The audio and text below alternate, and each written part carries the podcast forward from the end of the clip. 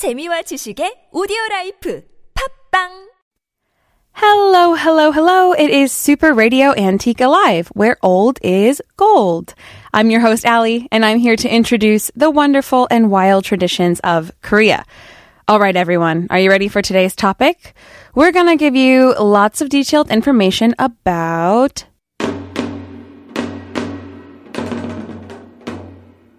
family ceremonies. Many things we talked about in the last episode about greetings and age culture relate to these kind of ceremonies, such as showing respect to those who are older than you. There are so many different kinds of celebrations in Korea related to the traditional family structures, and today I'm only going to give you a little taste of that long list. But before we start, I think it would be a good idea to give you a brief overview of the traditional Korean family system and the kind of traditional structure. So we can use this background knowledge to help us make more sense of the customs that we're going to talk about. Family roles are a really important part of Korean culture that significantly began during the Joseon dynasty. At that time, the Korean peninsula didn't have an independent culture like we do today. So you were expected to be loyal to your family. And after marriage, a wife was expected to be completely loyal to her husband's family. Now, this comes from the Confucian culture called filial piety, which we can understand as a kind of respect to your parents above all else. I know that me as an American, I have like a really strong sense of independence, even though I'm very close with my family. So I should shift my mindset when I'm thinking about Korean family structure. So let's get to the fun stuff, the actual celebrations. If we're going to talk about Korean family ceremonies, it would be silly not to talk about 제사, also known as a kind of ancestral rite. Chesa are memorials for ancestors of one's family, and it's a tradition that stretches far into Korea's ancient past. After new religions started coming to the Korean peninsula, Chesa was kind of shunned, and it was even banned by the Catholic Church. But in 1939, I believe it was Pope Pius XII, lifted a ban on ancestral rites because he considered it to be a very civil and cultural practice, which it completely is. Nowadays, many Catholics, Buddhists, and atheists perform Jesa, but most Christians do not. There are several kinds of ancestral rites. We're going to talk about 기제사, 차례, 성묘, and 묘사. I don't know if you've heard about any of these, but let me give you a brief introduction. Kijesa is a service held on the anniversary of an ancestor's death. It's performed for about five generations. Memorials on holidays like Chuseok, which is considered to be the Korean Thanksgiving, or New Year's are called Charye. On April 5th and shortly before Chuseok, Korean Thanksgiving, Koreans will visit the grave sites of their ancestors and trim the grass or get rid of the weeds to try and keep it clean for them. This is something that I really love because in my culture, after a funeral, most people don't return to the grave site. So I think it's a really lovely way of keeping somebody's memory alive, don't you think? I really miss my grandparents, and I'm kind of sad that I don't get a chance to connect with them in this really intimate way. Koreans also offer food, fruit, and wine, and they also bow in front of the tombs. And this is the practice known as 성묘. Myosa is performed at an ancestor's tomb in the lunar month of October to memorialize family members going back before five generations. Did you get everything? I know it can be really hard to remember. Not only are there different kinds of jesa, but there are many different steps to perform it. Let me give you a bit of insight. At midnight or on the evening before the death anniversary, all of the family descendants will set up a shrine with a big paper screen facing north. Now, normally the family goes to the eldest son's house to prepare many kinds of food like wine, soup, beef, fish, fruits, rice cakes, and sometimes even the deceased favorite food. Which food would you hope for? I wonder if I could get pizza offered to my spirit. and Individual offerings and rice bowls also have a special location. For the male ancestors, they're placed to the west, and for the females, they're placed to the east. So you can see there's a lot of consideration that goes into this. Also on the table is a memorial tablet that symbolizes the spiritual presence of the ancestor. Essentially, this is a kind of shrine. So shrines are present in so many cultures. For example, the Day of the Dead in Mexico. Do you have any holidays in your country with shrines? After the shrine is set up, this is when the rites really begin. There are way too many details, so I'll try and simplify it to the best of my ability. First, we have to offer a greeting to the spirit.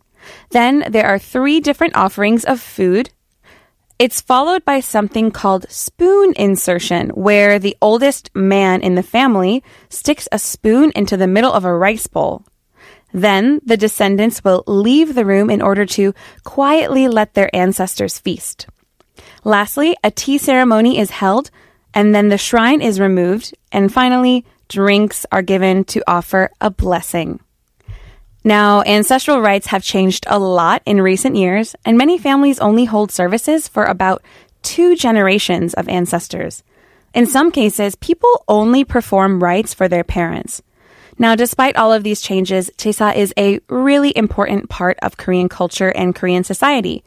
Many of my friends will travel to the other side of the country just to visit their ancestors' graves or go to a family member's house for Chesa.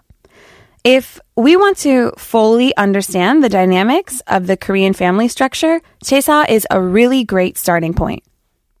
So we talked about death, but what about birth? Of course, there is a tradition for that. This celebration is called Dol, or the first birthday party. In ancient times, death rates for babies were really high, so reaching a baby's first birthday was considered a huge blessing. The whole village used to celebrate a baby's first birthday. Nowadays, families and close friends get together to celebrate, and many of the ancient traditions are still performed today.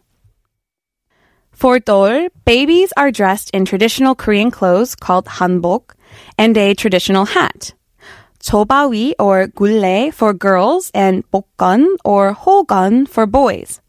Chobawi is a girl's winter hat that covers her ears, but not the top of her head. It's very, very cute if you've ever seen it. It was typically made with black silk and it had beautiful pink or red flowers embroidered onto it. Gulle is very similar to what we would consider a bonnet in the West. It was also made of silk, but it was wrapped around the back of your head and is decorated with really bright stripes of colors that are considered lucky colors in Korea. And there's usually flower patterns embroidered on this one too. For boys, bokgun and hogun were also made out of silk, and they had a really tall, pointed hat and a long trail in the back and it had a lot of lucky symbols embroidered on it, like Chinese characters wishing good fortune or tigers. Babies look so cute in these hats, so you have to check them out online or try and find them if you're in Korea. At the ceremony, a special table is prepared with delicious food like rice and honey cakes. And then the real ceremony can start, which is called 돌잡이, First, a bunch of objects are placed in front of the baby. The items may be fruit, thread, money, pencils, and microphones, just to name a few. Whichever object the baby grabs is supposed to predict their future, and every hot object has a special meaning. So a thread represents long life, money and rice will imply wealth and good fortune, Pencils or paintbrushes might say that you're going to be a scholar, and microphones will lead to a celebrity future. So, which object do you think you would have chosen? I wish that I could have grabbed the microphone, but for now, it's just the noraebang for me. Nowadays, first birthday parties are sometimes held at buffet restaurants or big wedding halls. Cooking all of that food takes a long time to prepare. Parents sometimes like to prepare prizes with raffle tickets for guests, and people also like to place bets on which object the baby will choose. Many people have a small party at home where the mother usually cooks and prepares the table, and sometimes she will even sew the hanbok herself. If the party is a little bit downsized, Koreans still consider it really important. So if you ever get invited to a first birthday party, some gifts that you might want to bring are money, clothes, gold rings, or keys. You can also give them little turtles. Not, not a real one, but a kind of sculpture or statue. Isn't this a cool custom? I think for my first birthday, we just had really cheap Cinderella paper plates and party hats from the local supermarket. Nothing nearly as special as this. How do you like to celebrate birthdays in your home country? We've talked about death and birth in relation to family ceremonies, but of course there's a big gap between those times in our lives. So what kind of celebrations do we have in the middle? Now I could have chosen many things for you, but one that I thought you might find really interesting is Korean weddings. Wedding traditions have varied over Korea's 5,000 year history, so let's just take a look at the Joseon dynasty for one example. Because Joseon was a Confucian society, wedding ceremonies, known as holye, were held at the house of the bride, and then she was brought to the house of the husband. Wedding outfits were beautifully embroidered, colorful hanbok with special symbols of longevity and love. Wooden geese were also offered by the groom to the bride's family, and this tradition is still maintained for many people today as a symbol of everlasting love. You can very easily find these goose in big markets like Namdaemun or on the streets of Insadong. But who would have ever guessed that geese could be romantic? Wedding ceremonies sometimes lasted for days and was celebrated by the entire village. Nowadays, most Koreans have Western style weddings in wedding halls. This includes wedding stereotypes that most of us are familiar with the white dress, the pastor, exchanging of the rings, etc., etc. Afterwards, the couple takes photos with friends and family members and they receive gifts of money, followed by a very quick meal. Most weddings in Korea last about one hour, so we can see how drastically this culture has changed. For me, one hour is way too short. If I'm gonna get married, I want to have a huge party with all of my friends that lasts until the next morning. What about you? Now, one thing that hasn't changed is that the ceremony isn't necessarily focused on the bride and the groom. A lot of Korean weddings are moments for parents to brag about their child. So parents will invite their work colleagues, their old friends and acquaintances. Maybe the bride and groom have never even met them. Also, couples will sometimes change into traditional hanbok after the wedding ceremony to perform private rites with their parents. Well, everyone, we have to stop there for now, but I really hope that you enjoyed hearing about Jesa, Dol, and Korean weddings.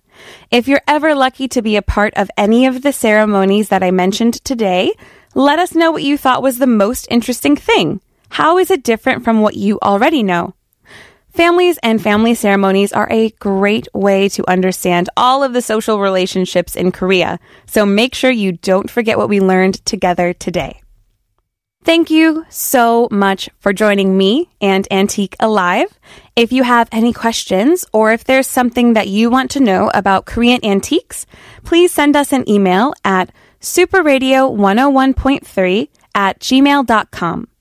Also, check out our Instagram at superradio101.3. I am your host, Ali, and this is Antique Alive from Super Radio 101.3 TBS eFM. We'll see you next time and let's keep on learning. Bye.